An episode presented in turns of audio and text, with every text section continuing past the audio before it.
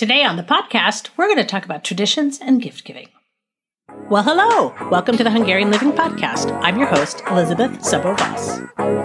Our goal is to discover, celebrate, and share Hungarian heritage and encourage you to do it too. We'll touch on food, travel, history, music, language, genealogy, and share stories from our guests. We're glad you're here. This is a podcast where we'll explore Hungarian heritage in a variety of ways. We'll introduce you to some fun people and organizations who love their Hungarian heritage and share some great resources with you so you can get connected to your Hungarian heritage in a deeper way. So, whether you know a little or a lot about being Hungarian, this is the place to be.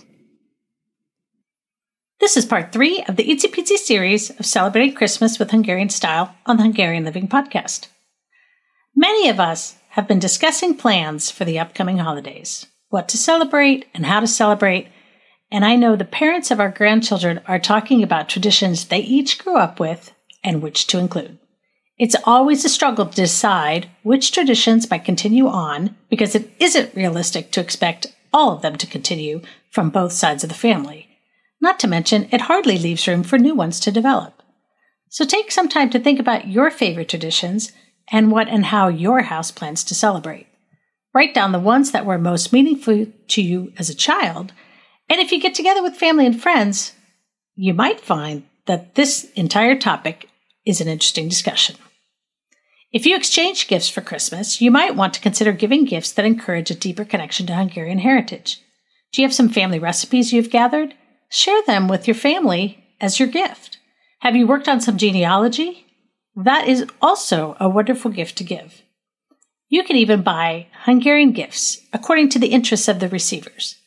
Think about how each person on your list has been. What do they enjoy? How do they best enjoy it? If they are readers or love history, you might want to consider buying them a book.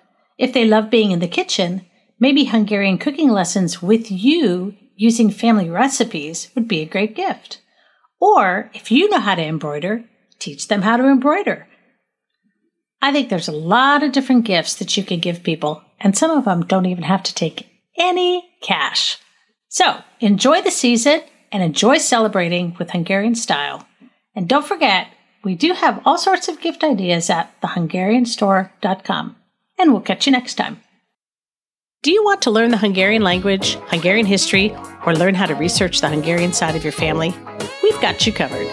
Check out all our learning opportunities as well as meaningful books and gifts at thehungarianstore.com. Thanks for listening.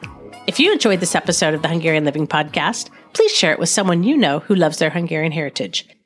If you own a business and would like to talk about sponsoring an episode of the podcast, please contact us at podcast at hungarianliving.com for more information. Special thanks to Stephen Chichek and the Animal Cannibals for the show music. Check out our show notes for links to resources mentioned in this episode. If you have a question or comment, we'd love to hear from you. We'll catch you next time.